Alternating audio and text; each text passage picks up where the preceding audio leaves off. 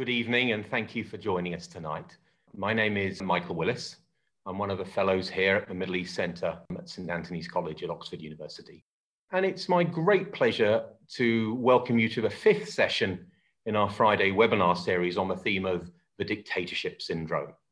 It builds off the book of the same name by the Egyptian author Al Aswani, who gave the opening lecture in the series.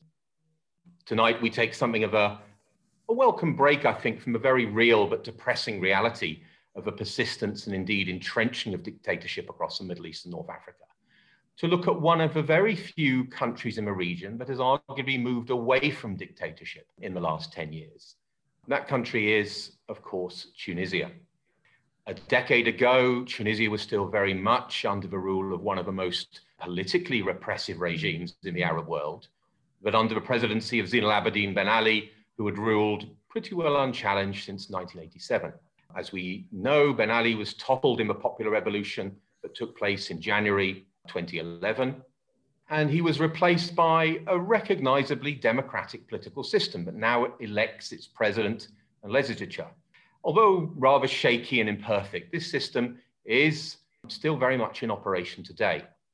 Yet it is worth looking given the theme we're looking at in this term, to what effect such a long period under dictatorship had, which lasted much longer than Ben Ali. It lasted during Ben Ali's predecessor, the first president of independent Tunisia, Habib Bourguiba, and see how Tunisia has dealt with this legacy of dictatorship since making the move away from it.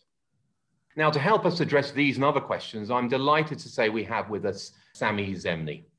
Professor Sami Zemni is a professor in political and social sciences at the Center for Conflict and Development Studies at the University of Ghent in Belgium, where he coordinates and leads the Middle East and North Africa research group. Sami has written about a range of issues relating to the broader Middle East, but it is his expertise on Tunisia that we're calling on this evening. Sami has written extensively about the revolution of 2010 to 11 in Tunisia and its aftermath, and has become one of the foremost experts on the subject. And in fact, he is very familiar to our students on the MPhil in Modern Middle Eastern Studies here in Oxford.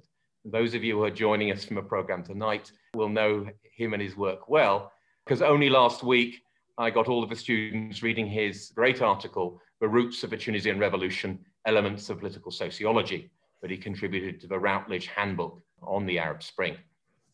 Now, Professor Zemni's work on the subject has been of particular value because I think of his willingness to move beyond the usual, the more usual discussion of political events to examine deeper and less well covered issues and approaches that look at economics, culture, even urbanism. And the number of articles that he's, he's written on the subject include the Tunisian Revolution, neoliberalism, urban contentious politics, and the right to the city, also sensing the next battle, an overshadowed prehistory of creative dissent in Tunisia, uh, and from revolution to Tunisianité, who is the Tunisian people, creating hegemony through compromise. And that's just a very small cross section of what Sami has written on this.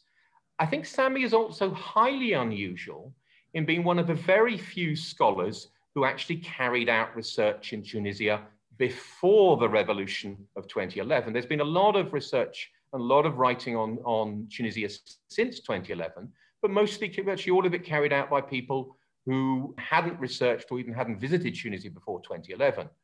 But it means that Sami is acutely aware of the dictatorship that operated under Zine El Abidine Ben Ali and the changes that have occurred since then. And this makes him really the perfect speaker to address tonight's topic. Now, before giving the floor over to Sami, I would like to say that we will have approximately half an hour for questions before we end this session, which will end sh sharp at 6 p.m.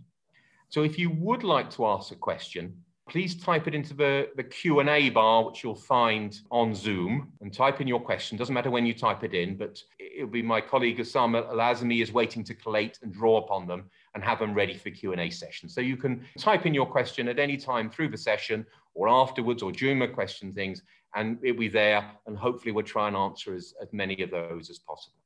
But that's enough from me. I think the person we really want to hear from is Sami, and I hand over to Sami. Sami Zemni, thank you.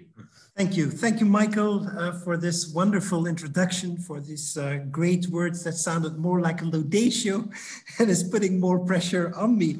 Um, it's also a fact that some of my students are joining in on this webinar, and they are also very happy now to see you and meet you in real as uh, I have also assigned some chapters of your seminal book, uh, The History of Modern of the Modern Maghreb, uh, for my class. So the circle is round. And I would like also to thank uh, Stacy and Osama for the wonderful organization and St. Antony's College for having me and giving me this opportunity to share some reflections on the Tunisian Revolution.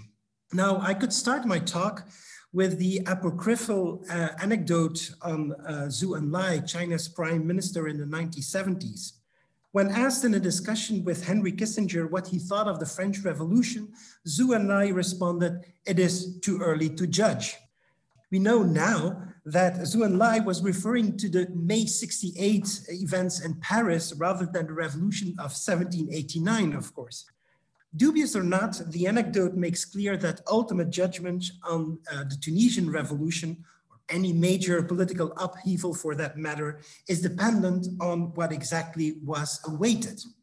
Now, even if authoritarian reflexes haven't completely disappeared within certain parts of the state's institutions, if one wanted primarily to unseat Ben Ali's authoritarian rule, then it is fair to say that Tunisia has by and large thrown off the yoke of repression and coercion. Now, if one primarily wanted the revolution to address the issue of social and economic inequalities throughout the country, it is obvious that social justice and the demands for a life and dignity remain a faraway reality as the country's post-revolutionary economic track record is anything but rosy. Now, if we look upon uh, revolutions as a longer process that is stretched over time, combining moments of major upheaval, like we witnessed uh, at the end of 2010, early 2011, and also less contentious moments of mobilization that are dictated by the ebb and flow of political and economic protests, then it becomes obvious that it is bound to be riddled with seemingly paradoxes and contradictory tendencies. Yes, there are free and fair elections, but a very fragmented political party system that is riddled with ego clashes and is growingly non-representative of the societal cleavages that are present within society. There is a massive consensus and discourse on the need to develop the marginalized areas of the country, but nearly a complete absence of any concrete economic plan that is implementable. There is also a growing fight between the parliament and the president, and importantly, a growing number of clear infringements on the freedom of speech, something that was seen as the major achievement of the revolution. In August of this year, an article in The Economist was titled Democracy's Growing Pains. In Tunisia, cradle of the Arab Spring, protesters want jobs. Nostalgia for the old dictatorship is growing. It is true that a growing number of people in Tunisia are asking if the freedoms that were gained with the 2011 revolution were worth it. What meaning do people attach to a new democratic constitution and new political institutions while their buying power is deteriorating and unemployment, corruption, and marginalization are again on the rise? To say nothing on the still looming threats of terrorist violence. On the other hand, Tunisia is still hailed as the rare or the only success story of the Arab uprisings amid a region still affected by civil war, humanitarian crisis, and authoritarian backlash. Now, it is impossible, of course, to tackle these different issues within today's short presentation. So what I want to do is to think through some of the issues of authoritarian rule its demise, its survival, its reassertion, in the light of al-Aswani's book, The Dictatorship Syndrome. Al-Aswani's crucial argument is that dictatorship is ultimately based on the voluntary servitude of the people as it wavers its freedom and thus submits to the will of an individual, a dictator. Al-Aswani likens dictatorship to a sick relationship between a ruler and his people as the ruled seemed to be suffering from a mental illness. And I quote here. While El Aswani does stress the biography and psychology of the dictator to understand the spread of dictatorship through violence, coercion, repression, trickery, and deception, he nevertheless attaches much more importance to the people's receptivity of the so-called fascist germ, turning citizens into mini dictators. While there seems to be an incoherent leap from a mental illness to a disease spread by germs, what Al-Aswani downplays is both the massive violence of authoritarian rule as well the different forms of agency that people display. Al-Aswani's thesis is not completely original, other writers having made the case before, but what is interesting for our talk today is that the case has also been made by social science academics, in particular regarding the Tunisian uh, system under Ben Ali.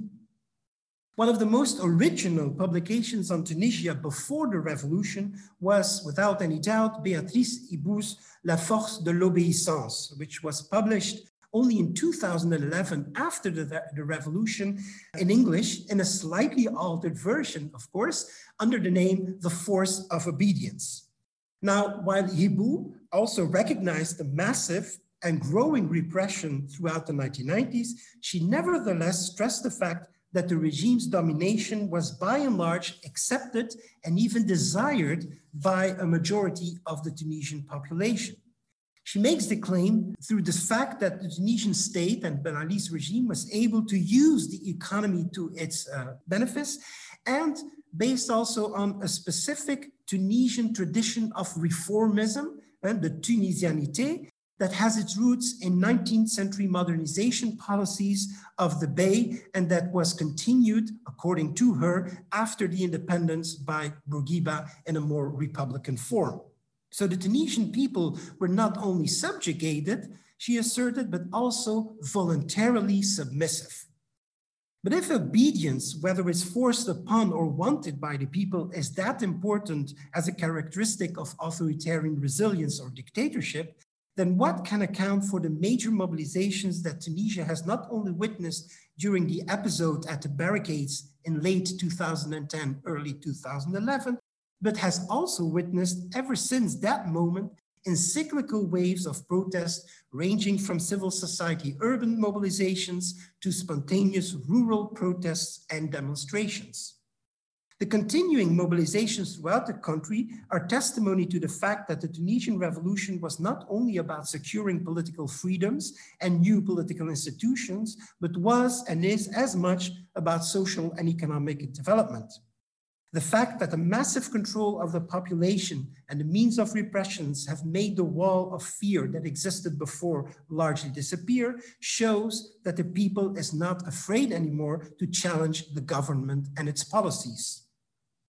We should thus not look at these continuous mobilizations as simply a proof either of the failure of the revolution, as some journalists do, nor conversely look upon it as a proof of the vitality of the nascent democracy, but rather as a struggle, an ongoing struggle over the form and the course of that revolution. What we need then is to disaggregate the notion of the people by returning to the events of the revolution and then fast forward again to the current situation. Mohamed Bouazizi's ordeal was, in my opinion, not so much the starting point of the Tunisian revolution, but rather a rallying point for different types of protest carried out by different, spatially disconnected social classes to converge into a national revolt. While the seeds of that revolution can be traced back to the early 2000s, even uh, perhaps uh, much earlier, Bouazizi's self-immolation triggered indeed a chain of insurrectionary events in which the people gradually emerged as a unified political actor. The emergence of the people as a more or less unified actor should not lead to a romantic analysis, of the revolutionary events as if a good people was confronting its evil dictator. This is nothing but a depoliticized account of the events that obscures the nature of the events and renders them unintelligible and cannot account for the different dynamics at work during the episode at the barricades, let alone the different types of mobilization of collective action, action and collective mobilized actors involved in the uprisings itself and in the uh, contentious politics that followed after. Even though the economic and social context was a crucial factor, the emergence of the people during the accelerated phase of the political turmoil was not an automatic response to specific social and economic conditions. These were already in place in the year before that, in the year before 2010. So it was in 2009 or in 2008, the same difficult uh, social and economic situation. So not only direct material interests lay at the basis of the mobilizations, but perhaps what I suggest, a moral economy in which the people saw Ben Ali and his regime as having betrayed the social ethic, the unwritten contract between the ruler and the ruled. The cry for dignity meant that not only geographical boundaries between the interior of the land and the coastal areas, but also social divides could be bridged. The first, largely spontaneous protests gradually politicized and the movement grew in numbers and power. It became also more diverse in its composition. In the end, the revolution was supported by a very broad alliance of different social classes of the Tunisian society. The combined force of the rural, marginalized, of the workers, the urban poor, the civil servants, the middle classes, and even a part of the economic elites, as well as a gradual disintegration of a part of the regime, especially the army and security services, was strong enough, apparently, to trigger the downfall of Ben Ali. However, it was only for a very short time that the encounter of individuals and social classes was able to overcome the cleavages of class and of identity markers that separated them. The interclass alliance that was prominent during the revolutionary events was an outcome of Tunisia's political economy, in which, during consecutive periods, the relations between state, capital, and labor were thoroughly restructured. What became more and more obvious is that economic liberalization that was started in the 90s led to a perverse system of crony capitalism that for many observers amounted to a mafia type economy. Under the presidency of Bourguiba, so before Ben Ali, the state tightly controlled the economy, while the labor union and the private sector dealt in corporatist manner with the intrinsic contradictions of capital accumulation while under Ben Ali, a largely muzzled labor union and a weak private sector assisted in designating and designing economic priorities. The implementation of these reforms did generate quite remarkable growth rates throughout the 90s and the 2000s. But contradicting the script of the international financial institutions, this did not lead to overall economic prosperity. Quite on the contrary, the reforms led to an accumulation by dispossession, an ever more repressive and violent process through which more and more people were dispossessed of their means of survival in difficult economic times. This development led also to a specific geography of uneven development in which some places were privileged over others and some groups over other groups. The politicization of the masses was made possible by a combination of these trends of economic marginalization, but also a feeling of marginalization and hum humiliation that's more subjective in nature. The cry for dignity, Karama, that stood central in the Tunisian uprising, signaled also a want for redressing the many felt injustices. Obviously, while a rallying cry, the subjectivities underlying the feelings of injustice were quite diverse throughout the country. In the interior of the land, for example, especially in and around Sidi Bouzid, the cradle of the revolt, feelings of injustice were largely the consequence of a local political economy in which access to land played a crucial role. In the mining basin around Gafsa, people revolted against the extraction of natural resources, especially phosphate, that did not benefit the region, either in terms of investments or job creations. In the South, local economies thriving and surviving on trade, a lot of illegal trade also with Libya, the people revolted against the repression of their livelihood as the Ben Ali regime moved in to try to uh, take part of these trade benefits. In the urban coastal centers, middle classes also felt more injustice in the face of the many forms of corruption that had sapped the meritocratic ideal on which Tunisia was built. So even though the people remained a slogan that was used by all political actors across the ideological landscape, it became very early on obvious, already in 2011, that the people was actually a divided and fragmented people. What became visible, for example, in the mobilizations on the Kasbah Square in front of the offices of the prime minister, and those further away in the capital at the Kubbat al Menza, was very clearly a class divide. While members of the popular classes, both rural and urban, were mainly protesting on the Kasbah Square, claiming radical political and economic change, it were mainly middle and higher classes assembling at the Kubbat al Menza. Now, what is important to add is that this divide is also defined by specific forms of consciousness and practices. We could see that while people at the Kasbah spoke mainly Arabic and used Arabic and Islamic idioms and symbols to define new forms of solidarity, the Islamists mobilizing actually for the first time under that name after the uprising, those at the Kaaba spoke mainly French, for example, and their slogans, while they seemed to understand the necessity for welfare distribution, nevertheless advocated for neoliberal economic models, less the nepotism, of course, and the corruption of the Ben Ali's regime. They also turned very quickly against the growing power of the union, the labor union, the UGTT, that was awarded the Nobel Prize in 2015, as a campaign to stop what they saw as unwarranted strikes that would de destabilize Tunisia even further. The class divisions that juxtapose spatially economic and cultural cleavages were becoming more and more obvious. But these cleavages, is important to note, are not so much referring to very clear-cut ideological differences. They are rather referring to specific ways of life that is growingly different between the urban centers and the rural hinterland in the interior of the country.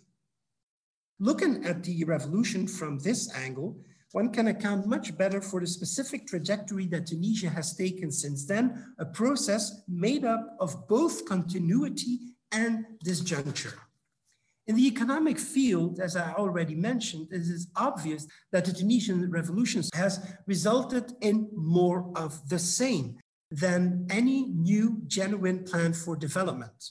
While there was and still is a general consensus to help the develop, to develop the marginalized areas of the country, not one coherent plan has been introduced in parliament, has been discussed by the politicians, let alone implemented.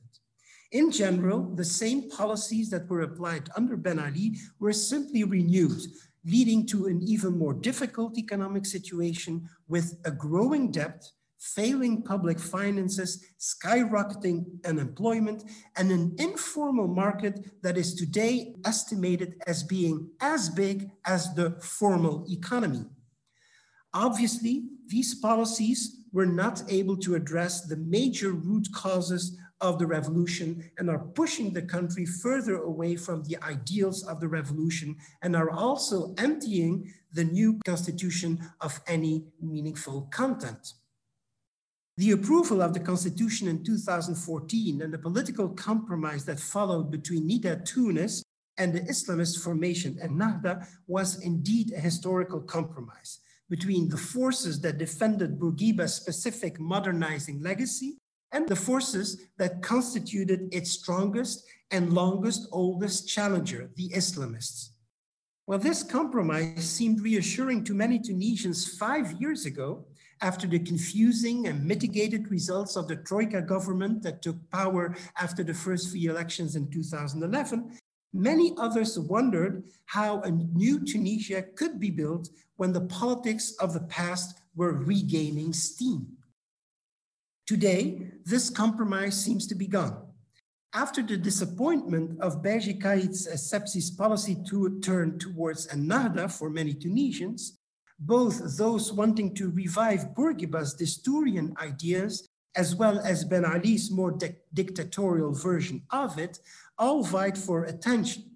And I don't know if it's ironically, but it seems to be one of the most radical voices in the debate that seems to be attracting more and more voters disappointed with the democratic transition. Abir Moussi, the president of the Free Desturian Party, is a sworn enemy of Ennahda, which she refuses to call by its name, instead using derogatory terms such as the Ikhwan, eh, the brothers, the Daesh people, or even the terrorists. By rejecting the post-revolutionary regime and claiming openly its active role in Ben Ali's dictatorial regime, Moussi is betting on convincing a majority of voters that it is time to close the democratic gap and return to good old authoritarian rule. Abir Moussi might be a symbol of the comeback of ancien regime politics, and she's not the only politician that seems to radicalize and opt for a strategy of polarization. If the general security situation has clearly improved since the wave of attacks in 2015, there are still occasional attacks that prove that also a radical and sometimes violent Salafi ideology continues to gain followers. As long as a political system does not reflect the cleavages that exist within society, it is highly unlikely that a growing number of people that do not feel represented by any of the parties and who are not really interested in, in voting anymore in the elections, it's highly unlikely that these people could be brought into the national fold. On the contrary, a growing number of people seem to feel more mar marginalized and are devoid of any future in the country.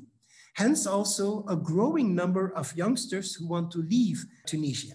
For some of them, illegal migration to Europe might end in even more hardship and more a general feeling of utter uselessness, leading for some, as seems the case in the attack the, on the Cathedral of Nice last month, to terrorist violence.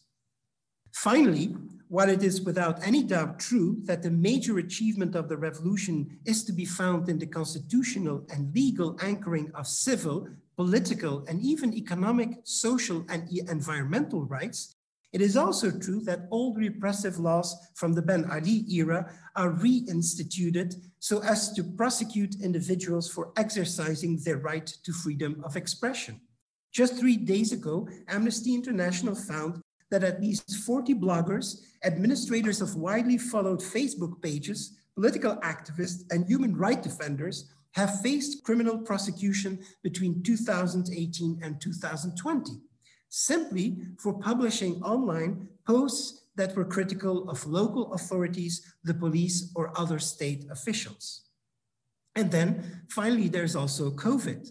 There is indeed growing concern that the state and especially its repressive institutions are using the pandemic to reconsolidate itself and play a more central role in the political field. Police forces are reconquering spaces that they had lost throughout the decade.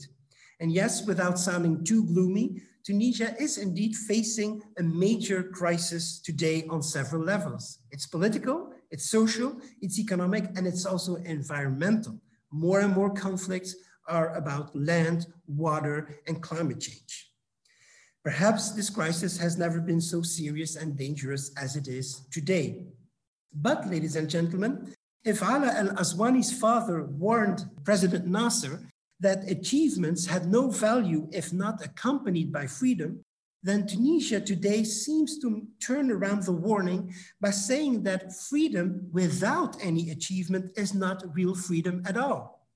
While there is a danger that the Tunisians might forget about the importance of that freedom, there is also hope. Hope can still be found in the small victories that people's initiatives from El Kamour to El Jemna are recording on a daily basis. Yes, perhaps again, the future lays in the arms of the people and not, alas, in the hands of the politicians in parliament or government. I thank you very much and I'm looking forward to your questions during the Q&A.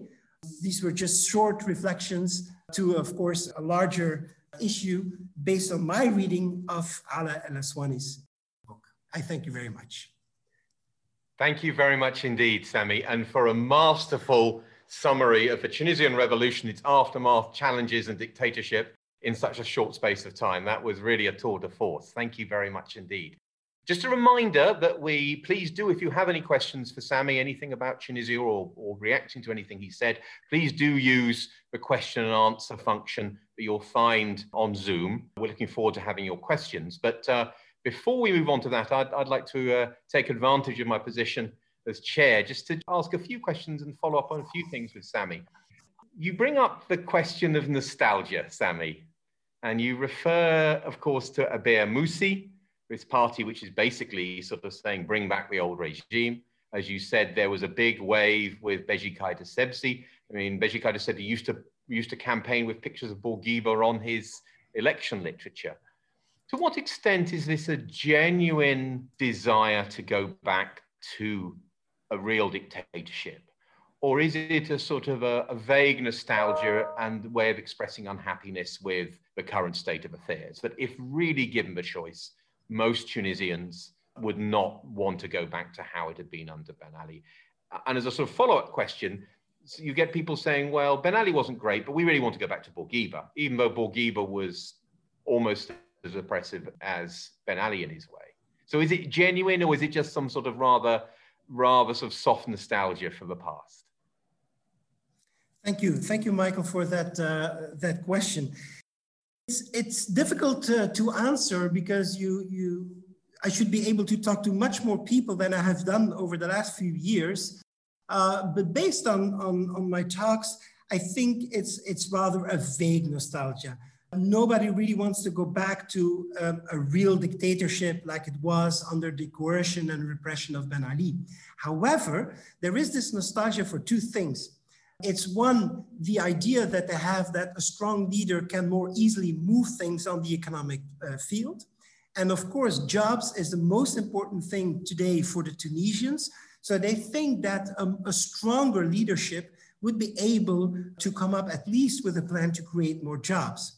So they, they make an association between uh, the old regime, the ancien regime, and a certain uh, efficiency in, in organizing uh, the economy. So it's that that plays out, and tied to that, this a possible feeling of, I would say, security. There is uh, less ambiguity, of course, under the, under, uh, the dictatorship of uh, Ben Ali. There was no ambiguity. Everything was very clear, or uh, people were giving uh, what needed to be thought, basically. And for a lot of Tunisians, what they are witnessing now in the beginning, it seemed that for many, uh, democracy was too slow. Democracy was messy. Democracy pushed people into um, alliances and compromises uh, that uh, they said or they felt was not the best response for the challenges that Tunisia was facing. The last couple of years added to that is that Tunisia is also prone, just like many more established democracies, to all kinds of more populist type of politics and politicians. So indeed, when uh, a major network owner, media tycoon is running for presidency, you can ask yourself the question whether this is the ideal person to rule the country, right? And actually his challenger, and uh, who then became president, was a professor in constitutional rights who basically has no political movement behind him, who had no real campaign, uh, and especially not money. So it, it, was quite extraordinary that he, that he was elected. So it showed that a lot of Tunisians were turning away from the classic uh, political leadership that was vying for uh, the highest office. So it is in that respect that I still see the nostalgia, the nostalgia of you know having more efficient and, and, leadership that is clear without ambiguities and that moves forward. And I don't feel a desire to go back to the coercive and the repressive me measures of the Ben Ali regime. And then the difference between Ben Ali and Bourguiba, that's indeed also an interesting one. I mean, uh, from early on, the, the ideals were ascribed to Bourguiba, and Bourguiba, even though he was also, of course, very authoritarian uh, during certain periods, um, all this has been washed away a little bit. It has been massaged away so that the difference between the good Bourguiba and the bad Ben Ali could be made. So it's actually quite surprising that someone like Abir Moussi, who is actually very clearly saying that it's not about Bourguiba, that it's about Ben Ali, is quite astonishing. And that, um, I mean, her, her group is not the biggest one in the parliament, of course, but uh, it's growing and and she's not doing uh, you know she she's she's uh, she's one of the main uh, political uh, figures of the country these days thank you We've got a number of questions coming in. I see that they're, they're coming in. I'm going to now hand over to my colleague Osama Lazami, who's going to manage the questions. Osama. Thank you, Michael. And thank you, Sami. I mean, this has been a, a wonderful uh, sort of session in which you've brought so much information uh, and put it together so sort of elegantly for us in a matter of 20, 25 minutes. Thank you. And in keeping with that, I think you have some excellent questions from great scholars on uh, Tunisia, actually. I'm going to start with Anne Wolf, um, who, because you were talking about Abir Moussi a moment ago, she has a, a short question, which is How do you explain that Abir Moussi did so badly as a candidate during the 2019 presidential elections? Um, but she and her party is so popular right now. And so we'll start with that, and there are a couple of other questions in a moment. Okay, thank you. Thank you, Osama, and thank you, Anne, for the question. Well, um, I mean, when you look at the results, it was very fragmented. She didn't do that bad. She came actually before many others who were uh, much more established and who, at least on paper, were, were, were thought to be uh, politicians with a larger uh, following. Now, why she was quite new, I think, to the to the field uh, back then. She, of course, started to use that very hard and radical uh, discourse in, in the months before the uh, elections. But yeah, she couldn't. I think she came in fourth, which you know, uh, it's, not that uh, not not that bad. I think she. How can I say it? Um, there's not a lot of uh, Tunisian politicians that are incredibly popular with the population. So uh, she's one of them. And her, uh, I think her followers are growing because she was able, after the elections within the parliament, to, to become like the leader of the opposition because she was attacking Ennahda so much. But this is because I think she's uh, politically astute, at least in what the French would call la politique politicienne, so like the, the daily business of, of doing things in parliament. I'm not really sure whether her movement is really a societal uh, movement that has a broad following. That is something different than people that might vote for that party when there are elections it's it's more of a of a of an astute politician that is crafting a place for herself within uh, the Tunisian political discussion these days. In a sense, I'd like to link this to um, a question with Muhammad Salah Al Umri. And uh, he asks about populism. So, uh, again, a, another colleague of ours in the Oriental Studies Department. But I also want to link this to sort of global trends of populism. We've obviously seen them quite heavily over the last half decade at least whether in Europe, uh, the Orbans of the world, in, in our own country, of course, and uh, across the Atlantic, most notably in Donald Trump. And I, I, wonder what sort of aura these politicians have in, in a place like Tunisia. And I want to uh, link um, Mohamed Salah's question. He asks, I wonder what you make of the rise of populism and its developments into uh, some form of authoritarianism.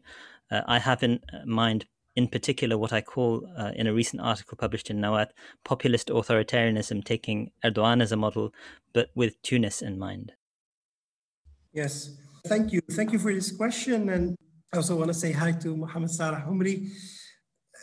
It's, um, I think the Tunisian public is not that different, I think, than the uh, publics in uh, more established or longer uh, established democracies in the sense that there is a certain, uh, they're fed up with uh, many of the politicians who haven't done well, whether it was Ennahda in, in the Troika government, whether it was technocratically appointed governments, whether it was Nidaa Tounes, you know, the things didn't change that much for them.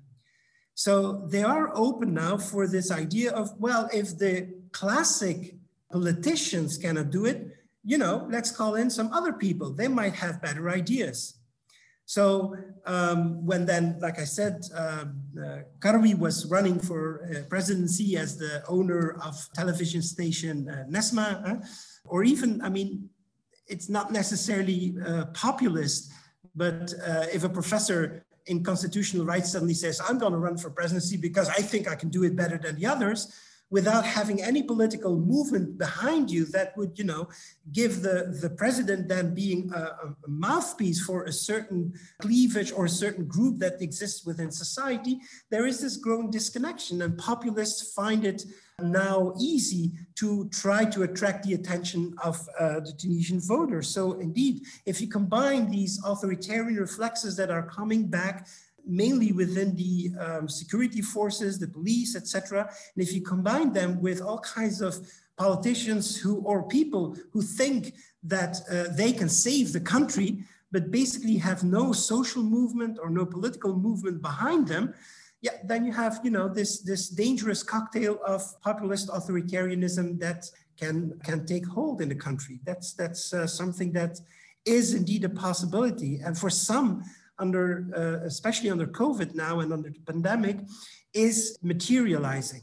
There's more and more people complaining about the ways that police officers engage with the public, with the citizens, which was uh, not uh, like that even last year. They're more aggressive. Uh, they they use again more these authoritarian reflexes that they didn't have five years ago because the public would not accept it anymore.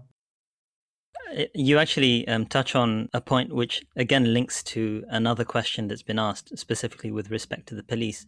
Um, Teresa, I hope I'm pronouncing this correctly, Yeremanova asks, um, Thank you so much for a great lecture. I was wondering whether you could please say a bit more about the police regaining its lost position lately. Yeah, well, this this is very hypothetical because because of the pandemic, I have not been able to travel to Tunisia this year. But of course, I was following the, the pandemic to see how Tunisia was dealing with it, and also because my parents were stuck in Tunisia during the first lockdown. Uh, so we were constantly uh, referring to one another. And uh, then I started to talk to many people um, on, online, of course, who, who were in the country. And they started noticing that, uh, seeing how the police would become more present, more aggressive in its uh, tone, it, the way it verbalized people, the way it approached people, and using these, you know, old school tricks that were present under Ben Ali's regime, where there's basically the, the usurpation of, of their power rights without taking into account the, the new freedoms that uh, every citizen in Tunisia should have. And they use, of course, this pandemic and the lockdown that was also installed in Tunisia as a way to reclaim, I would say, certain areas of power that they had lost before. To say, you know, we're in charge, you know, we're the boss, basically. So instilling again a little bit of fear within uh, the larger public.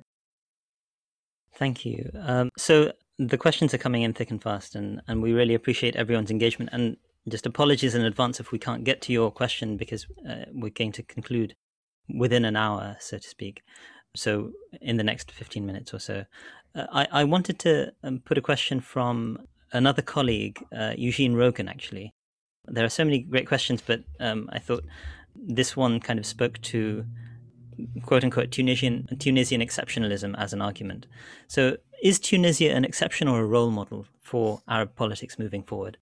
Popular demands for accountable government continue to emerge in Algeria, in Sudan, in Lebanon, in Iraq, but the army or sectarian leaders or le pouvoir seem to obstruct uh, their legitimate demands. Is there a Tunisian model for others to follow?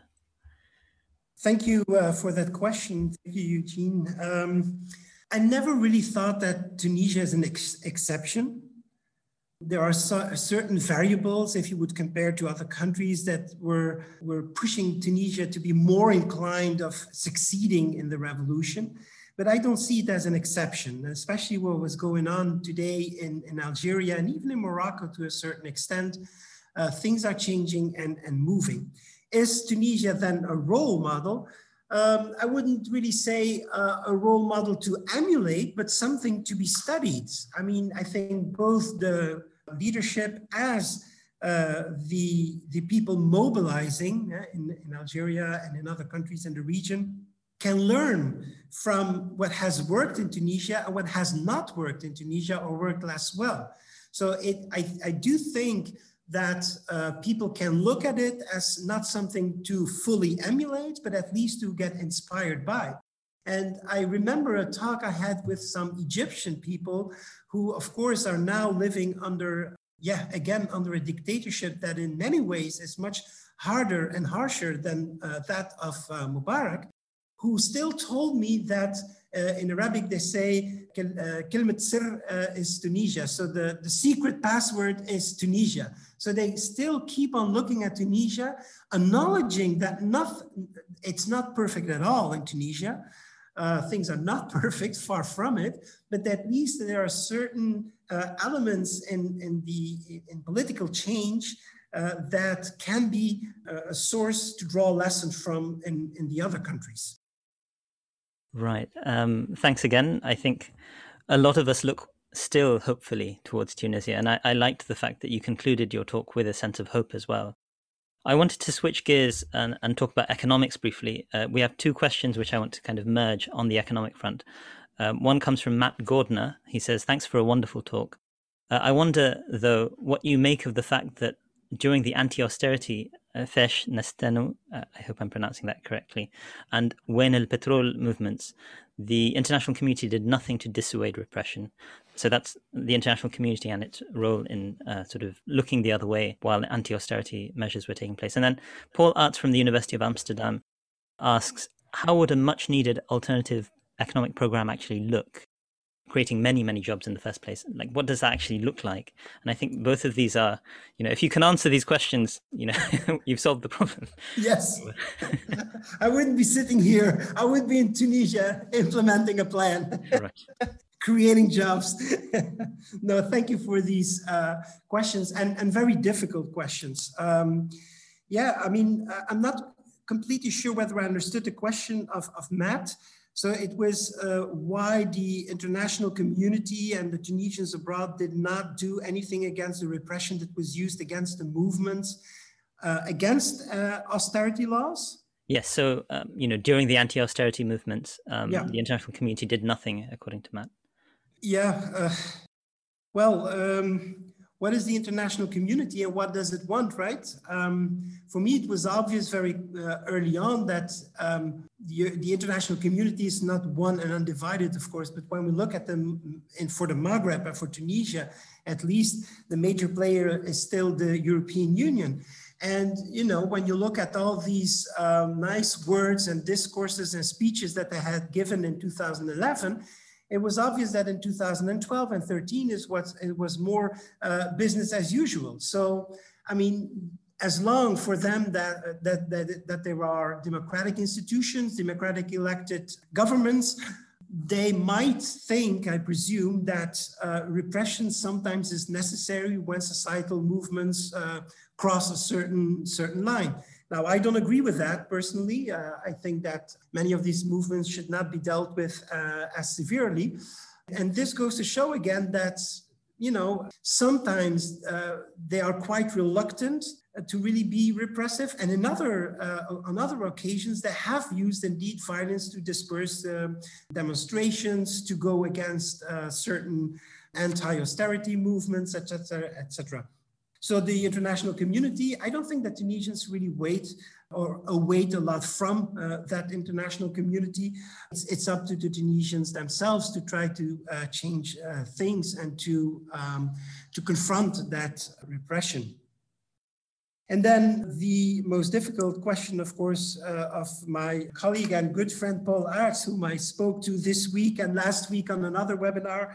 And he keeps on asking me that same difficult question on how would that look like. Now, let me just give an example.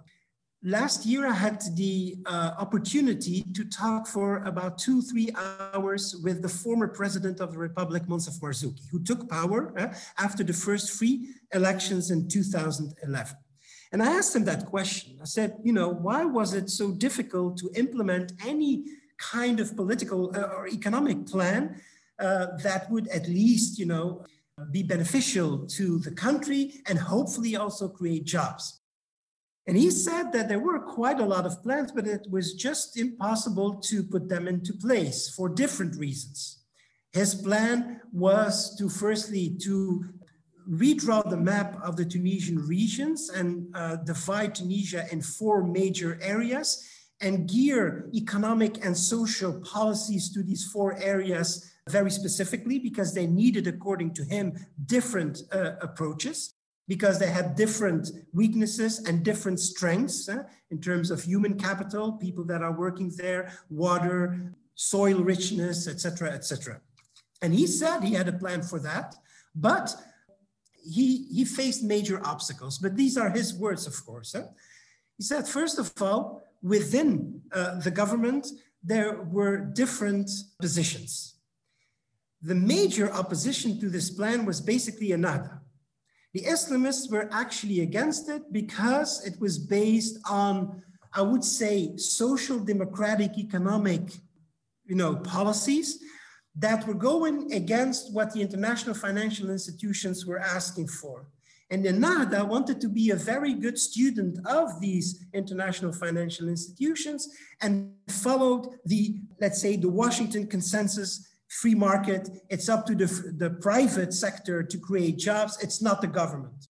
Moncef Marzouki said that he thought that Tunisia should do just like after independence, become again some sort of developmental state where the state would be a major political uh, economic actor trying to attract uh, investments and invest and create jobs. Right? Of course, this was not a return to socialist policies of the 60s. This was really embedded in a larger view where there would be, you know, an interaction between the private sector and the public sector.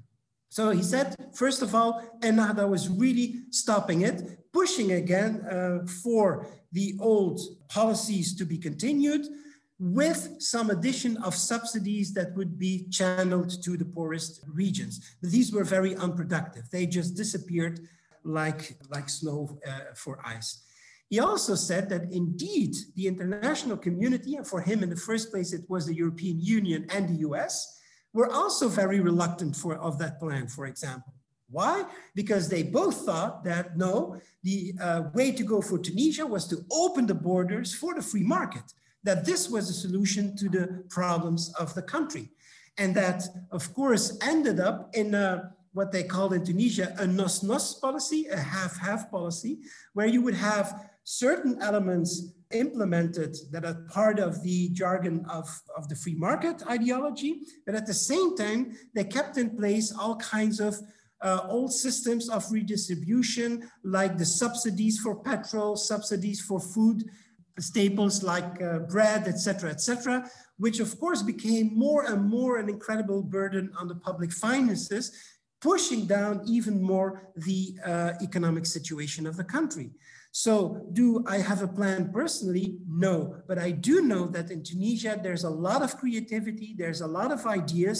And if nothing has worked until now, why not try it is my contention.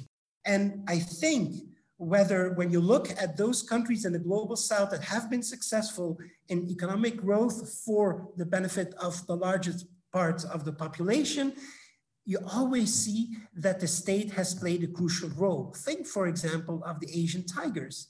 This was not done by the free market alone. It was because the state played an incredible important role in uh, organizing the economy. And that's what more and more Tunisians are actually asking for. You see that in the ways they communicate and what they demand when they confront uh, certain projects that are being implemented and so on and so forth.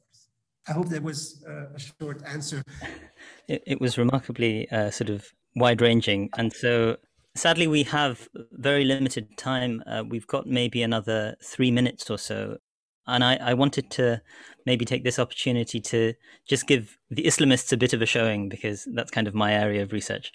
Um, so we have a couple of questions, and I'm going to merge them uh, sort of uh, myself. Salma Taqi asks, How far did the Jasmine movement go under the Islamist regime? Very concise question. And Robert uh, Uniak asks, Again, he says, Thank you for an excellent talk. Uh, Nahda has, has regularly accused Abir Moussi of being an Emirati stooge and she links uh, Ennahda with Erdogan's Turkey. And so, uh, you know, in that sort of uh, situation, what do you think of uh, how how does this relate to Turkish Emirati strategic competition in the region? And you know, the Emirates have been very important in kind of counter-revolutionary movements throughout the region, to a certain extent, in partnership with Saudi Arabia. Uh, it would be interesting to get your assessment on that sort of influence from the outside. So we've got the Turkish and the Emirati axis here. Thank in, you. in in two minutes, if possible. yeah, yeah. Now I wanted to say that it, it is becoming uh, clearer. So uh, this year it has been becoming more and more obvious because you also see it through the media uh, both of the Emiratis and, and, and Turkey, how they differ in, in talking about Tunisia. Eh? So they both have their favorites. That's, uh, that's becoming more and more obvious. So indeed, they're trying to um, push their agenda. And the Emiratis have been trying to push their agenda since 2011, since uh, 2012. So it's, it's not that new, but it has become more uh, in the open because there is this fight between, indeed, Abir Moussi constantly attacking the president of Ennahda still, uh, Rashid Al. And it's true, it's his, uh, it's his trip to uh, Turkey in January that triggered this, this tension, and she used that as a way to criticize him and um, to, to launch an attack. And it's quite a hard attack, I have to say, because she's not only, uh, you know, attacking him personally and the movement, but I do think that because of that, Ennahda is for the first time since it was created in the 90s, so not only after the revolution, having serious internal problems. That does not mean that throughout its history it never had internal discussions, but Today, there's more and more people within Ennahda putting down uh, their, um, their position or their uh, membership card of the party. So it's, it's very important to look there where this will lead to, because it's not impossible that Ennahda might implode and that different Islamist parties uh, could emerge afterwards. So they're using their international contacts and their international backup to uh, enforce their position or to, to make their position within the country stronger. I'm not thinking that either Turkey or the Emirates are really, you know, controlling Tunisian politics, but it's also vice versa that these Tunisian politicians use these international networks to have more leverage in the Tunisian political system these days. Thank you very much, Sami. Unfortunately, our, our, hour is up. We have plenty of questions coming in, which is an indication of how much you got people thinking. And there was apologies to those people who weren't able to ask a question, but we were able to, uh, on top of having a wonderful presentation, you've, uh, you've answered a whole range of questions. That, by the way, is probably the best answer I've heard to the, the ever-present economic question that nobody seems to be able to answer. So thank you. That was, that was the best and most comprehensive, most optimistic one I've heard in a good while. But thank you, Sami.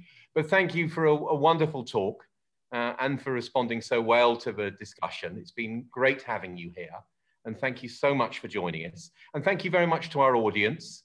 And we look forward to you joining us again next Friday. We'll be going back to our more usual time of five o'clock, slightly earlier, um, to carry on talking about the dictator syndrome. But from tonight, some message that dictatorship can end and it can move in the right direction, even though in a rather shaky, ramshackle way, there is a, there is a future post um, dictatorship in the Middle East. And Tunisia is a very good example of that. Not one necessarily, as Sami says, to follow or emulate, but to study and learn from. Thank you, Sami. Thank you all very much indeed. Thank you. Good night. Thank you all, and good night, everybody.